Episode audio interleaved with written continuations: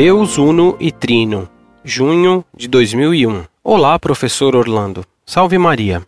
Lhe escrevo este e-mail para notificá-lo de algo interessante que encontrei na seção Nota do autor do livro O Demônio e a Senhorita Prim de Paulo Coelho. Em certo trecho é dito: um homem e uma mulher estão no jardim do paraíso, gozando todas as delícias que possam imaginar. Só existe uma única proibição: o casal jamais pode conhecer o que significa o bem e mal.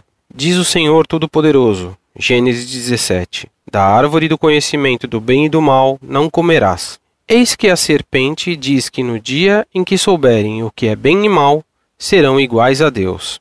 Mas existe uma frase enigmática, dita por Deus, que dá toda a razão à serpente. Eis que o homem se tornou como um de nós, conhecedor do bem e do mal. Enfim, a Bíblia não explica com quem o Deus único está falando. E, se ele é único, por que está dizendo algo como um de nós? Sem mais, que Deus esteja convosco.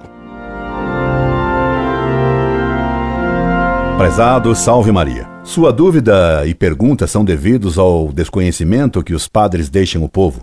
Ninguém ensina os rudimentos do catecismo, daí a sua pergunta, que uma criança de catecismo de outrora saberia responder. Deus, na frase que você notou, ironiza o estado de Adão depois do pecado. Pretendeu se igualar a Deus e decaiu, porque Deus diz: Eis que Adão se tornou semelhante a nós?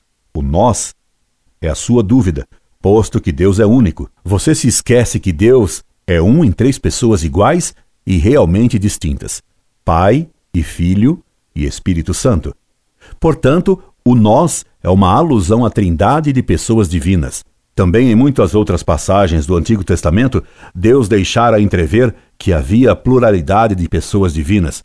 Por exemplo, em Isaías, Deus diz: Quem enviarei eu? Quem irá por nós? Isaías capítulo 6, versículo 8. E no Salmo está escrito: Disse o Senhor a meu Senhor.